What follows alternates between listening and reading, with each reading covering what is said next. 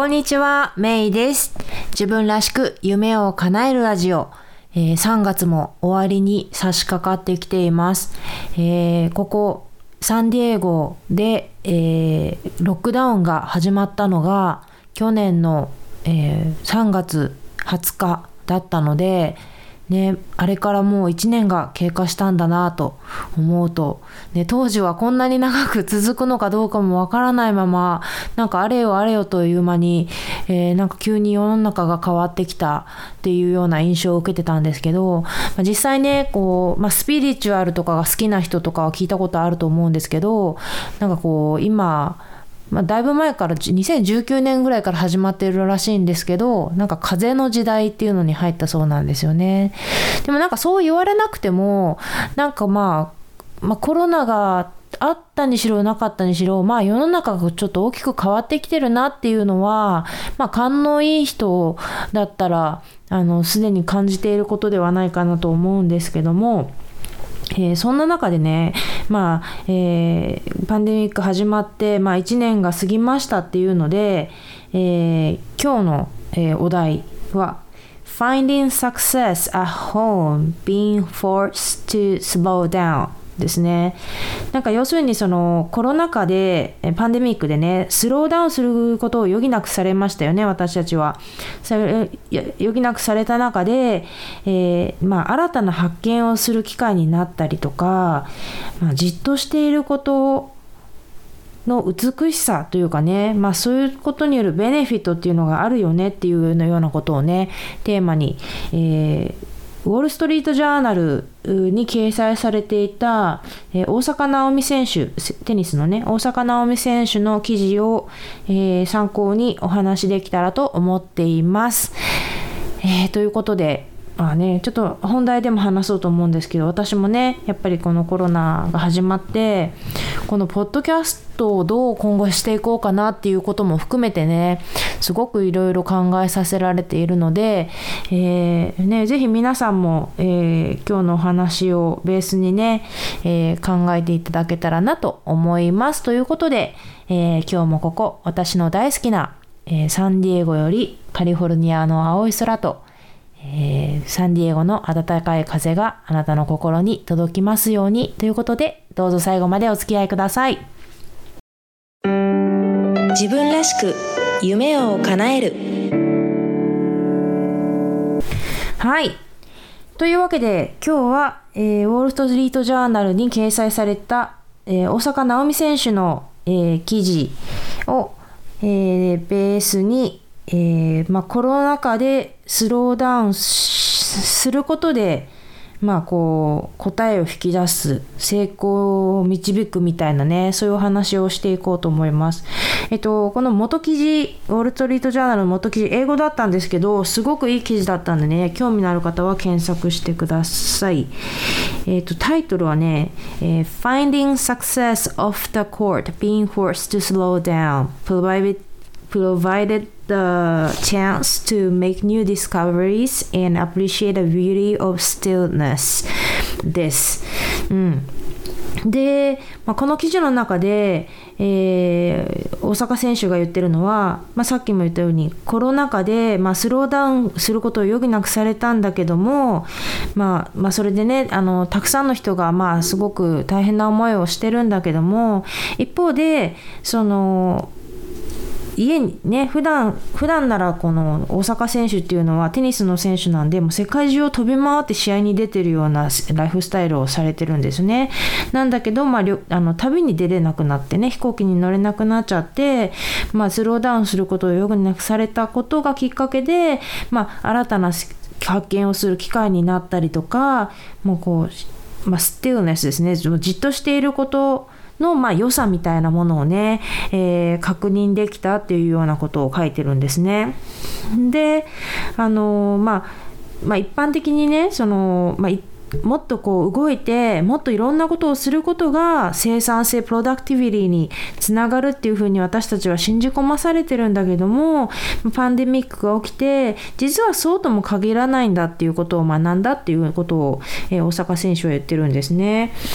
そのいつも動いているからといって自分の人生をクリエイティブでポジティブな方向に動かしているっていうのは限らないよねっていうことを言ってるんです。でなんかその、えー、まあ、コロナが始まってねその肉体的に体がまあ一箇所にとどまるっていうことだけではなくて自分の精神とか心とかが新しい方向に育つなんか広がっていくっていうような、えー、そういった体験をしたっていうふうに、えー、大坂選手は語ってるんですね。で例えばどういうことかっていうと例えば普段だったらそのもう移動で忙しかったりとか、まあ、テニスのテニスの練習とか試合とかで忙しいんだけども、まあ、いつもよりやっぱり時間的な余裕があるせいかもっとニュースをこう深くまあ、見たりあの知ったりするようになったそうなんですね。そうなんですね。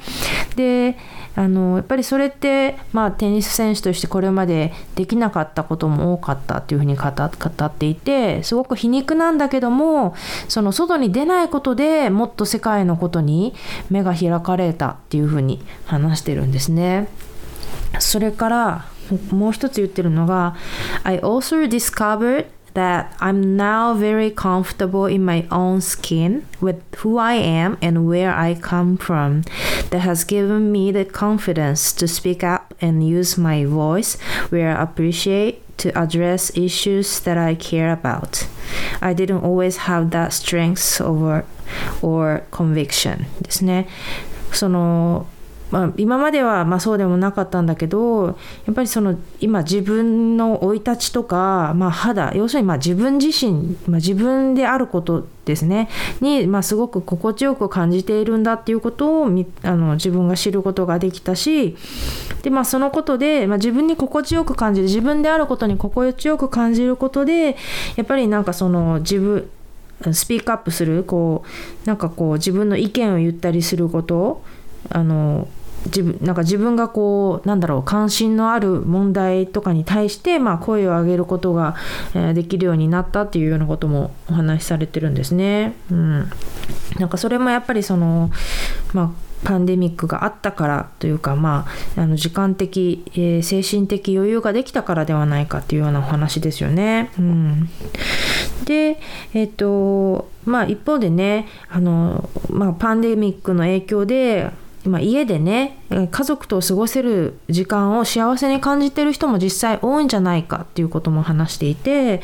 で大坂選手自身も自分の幸せはコートの中にいる時よりもコートの外にいる時に関係もっとね自分の幸せはそそっちの方に関係しているっていうことが分かったっていうふうに言ってるんですよね。でまた私生活で幸せな人がプロフェッショナルにも成功することは多いことだからっていうことも言っていてでまた同時にこのパンデミックでその家族とか友達と時間を共にできるっていうことは当然だと思うべきではない。すごく貴重なものなんだなっていうのを感じたっていうのもおっしゃって本当そうですよね。パンデミックが始まって実際に会ってない友達とかも会ってない友達の方が多いと思うんですよね。うん。そうそう。でそういうことを、えー、大坂選手は話していました、ね、皆さんはどう感じられましたでしょうか？これまでお話ししたのがこの大坂選手の記事のエッセンスだったんですけど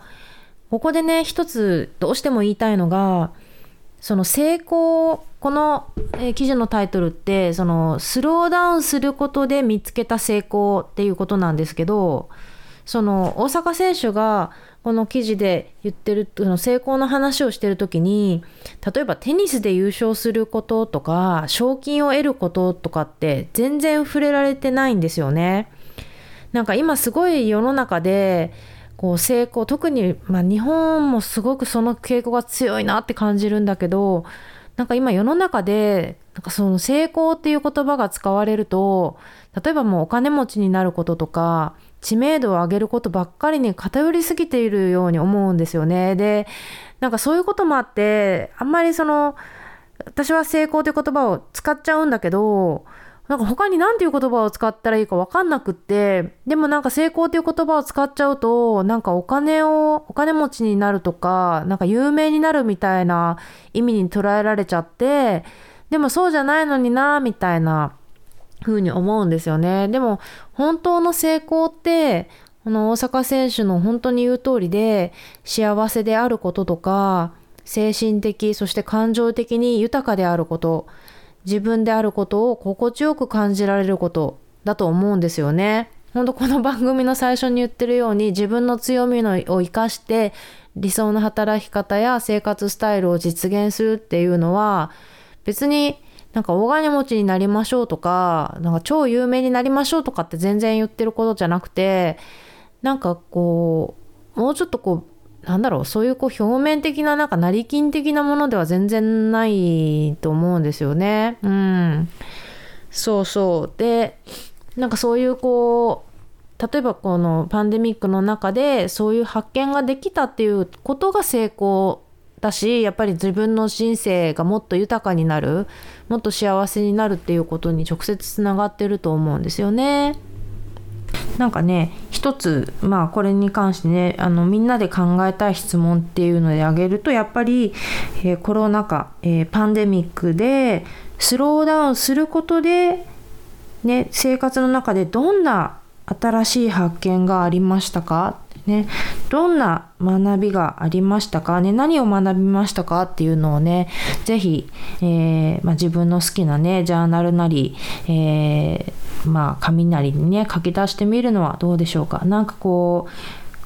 やっぱりそのコロナ始まってやっぱずっと家にいるとか行きたいとこに行けないやりたいことができないってこうできないところにこうやっぱり目が行きがちなんだけども逆になんかそのスローダウンしたことでなんかプラスになったこととか発見とかって絶対あると思うんですよね誰にでも。うん、なんかそういうところに目を向けてなんかこれからの糧にしていくってすごく素敵だなと思ったので紹介させていただきました。うんで、えっと、冒頭でも話したんですけど私もなんかこう自分とかね自分の生活とかを振り返るいいきっかけになっていてなんかやっぱりあの一つはね睡眠時間がすごく増えたんですよ。やっぱり時間があるっていうのとやっぱりこれもしなきゃあれもしなきゃっていうなんかこう呪いみたいなものから解かれたのかまあなんか時代に順応していってるのかなんか本当にこうなんでしょうねこうこう庭の木がこう茂ってるとしてこうちょっと茂りすぎてるからこの枝はいらないなっていうのをこう少しずつ一つずつ落としていく感覚っていうのかな。うん。なんかそういう作業をした1年だったかなと振り返って思うんですよね。実際にこうまあやめたことも結構多いんですよね。うん。だしなんかこうやめざるを得なくなって振り返るとなんかあんまり必要ではなかったのにやってたのかなっていうふうに思うようなこともあったりとかして、うん、で逆に、まあ、この番組に関してっていうことで言うとそうですね。なんかあのまあ、ちょっと関連してると思うから話すんですけど、えー、ストレングスファインダーの話をちょっと昔したかどうか思い出せないんですけどまたしてなかったらまた今度しようと思うんですけど、えーと、自分のストレングスファインダーの、えー、強み自分の強みですねの結果をもう一回こう自分のノート見て見直してみてあそっかなんかこういう、まあ、ちなみに私の強みってエイディエーションという着想それからえー、マキシマイザーという最上思考ですね。なんか良いものをもっと良くする力。うん、それから収集、情報を集めること。それから未来思考、えー、ですね。もっと未来を良くする力。うん、で、それで最後に社交性、人とつながったりとか、えー、なんかこう人との関係をつあのつなげていくみたいな力ですねなんかそういうところからね、えー、をもっと活かしたなんかポッドキャストの運営の仕方とか番組をもっと面白くする方法があるなと感じてるんですね。うん、で一つやっていきたいと思ってるのは、えー、もっとね自分がこう面白いなって思うような人がやっぱりこう生活の中にいっぱいいるので、えー、そういう人をねあのぜひこうこの番組で紹介していきたいなって思ってるんですね。でそれがなんかそのその人の良さをこうみんなに知ってもらってねこうつながれるようなやっぱり私のなんだろうこう強みなりやっぱり強みなりこう特技というかねはやっぱり人と人とつなげたりとか人と情報をつなげたりすることだと思うのでそれをねこの番組を通じてできたらなと思ってるんですね。うん、早速ねあの行動を始めていてあのまあちょっとねこれまでだったら、まあ、こんな有名な人誘っちゃっていいいいのかなって思うような方にもね、えー、あのゲスト出演の依頼をしたところを快諾していただいたりっていうのがあっているのでなんかそこもねこう有名人とか有名人じゃないとかなんかそういう枠にとらわれずに私の感性で面白いなと思った人をね、えー、ここで紹介してでその人のなんかいいエキスをね、えー、皆さんと共有できたらなと思ったのでうん。なんかそういうことをね、もっとやっていけたらいいなって思ってます。うん、でね、そのためには、あの これ前も話したと思うけど以前、えー、ポッドキャストにゲストで来ていただいたあのロッシェル・カップさんいましたよねロッシェルさん。でまあね有名な方だしで、まあ、そんな時に限ってねやっぱ子供が熱出してみたいなことがあるんですよね。うん、なんか夫は、えーなんかあの仕事のオーナーが、えー、ちょうどあの出張に来ているみたいなね、まあ、最悪なタイミングですよね。うん、でもまあそんな中でもね、まあ、夫の協力を得てなんとか収録を終えたりとかっていうのがあってでもやっぱりビビるんですよね。やっぱ母親としては。やっぱそういうのがあるとなかなかやりづらいなと思ってちょっとまあそれだけじゃなかったんですけど他にもなんかこうあのインタビューしたい人がいて誘ったんだけどやっぱそこでもなんか子供が、えー、病気になってしまって、延期せざるを得なくなって、で、まあその後、まあ、まあ、あの向こうの方があんまりやる気がないってなっちゃって、おじゃんになっちゃったりとかっていうのがあったりとか、まあ、なかなかまあそのインタビューするのもまあ難しいんですよね、セッティングとかが。って思ってたんだけど、やっぱりなんかもうそろそろいいのかなって、まあ息子も、まあ2歳半過ぎたし、うん、なんかこうコロナだけどまあ基本的に元気に過ごしてくれるだろうみたいな。まあ、うん、なんかその恐れもあるけどもまあなんとかなるならなかった時別にならなくてもねその人がでゲストに出ないことになりましたっていうだけで別にまあ痛くも痒くもないといえばそこまでなのでまあ、まあ、あまり恐れずにね、うん、なんかもうリラックスした感じで、まあ、なるようになるさみたいな、うん、なんかいい意味でのこうラテン系な感じでねあの先日の放送じゃないですけどまあラテン化計画をね、えー、自分でも進めていこうかっていうことでねもうガンガン行こうっていうので自分がこう面白いななんかこういうところこの人のこういうエッセンスをねみんなに届けたいなっていうふうに思うようなところをピックアップしてね、えー、シェアしていけたらなと思ってるので楽しみにしていてください。ということで、えー、今日は、えー先もお話ししたように、えー、スローダウンすることで手に入れるものみたいなお話ですよね。うん、スローダウンすることで、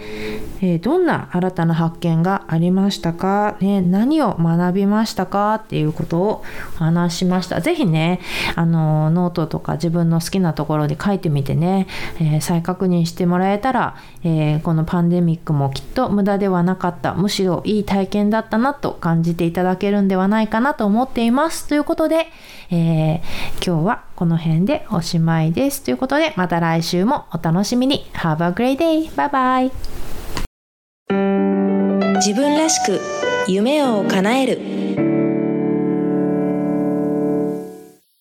今回の番組いかがでしたか？気に入っていただけたら購読ボタンを押していただきお友達にもおすすめしてくださいね iTunes でのレビューも大歓迎です自分らしく夢を叶えるウェブサイトでは今回の内容はもちろん私の日々の活動や他にも元気の出て役立つコンテンツをお届けしていますメイの夢を叶えるメルマガとともにぜひチェックしてみてくださいねそれでは次回もお楽しみに Have a great day! Bye!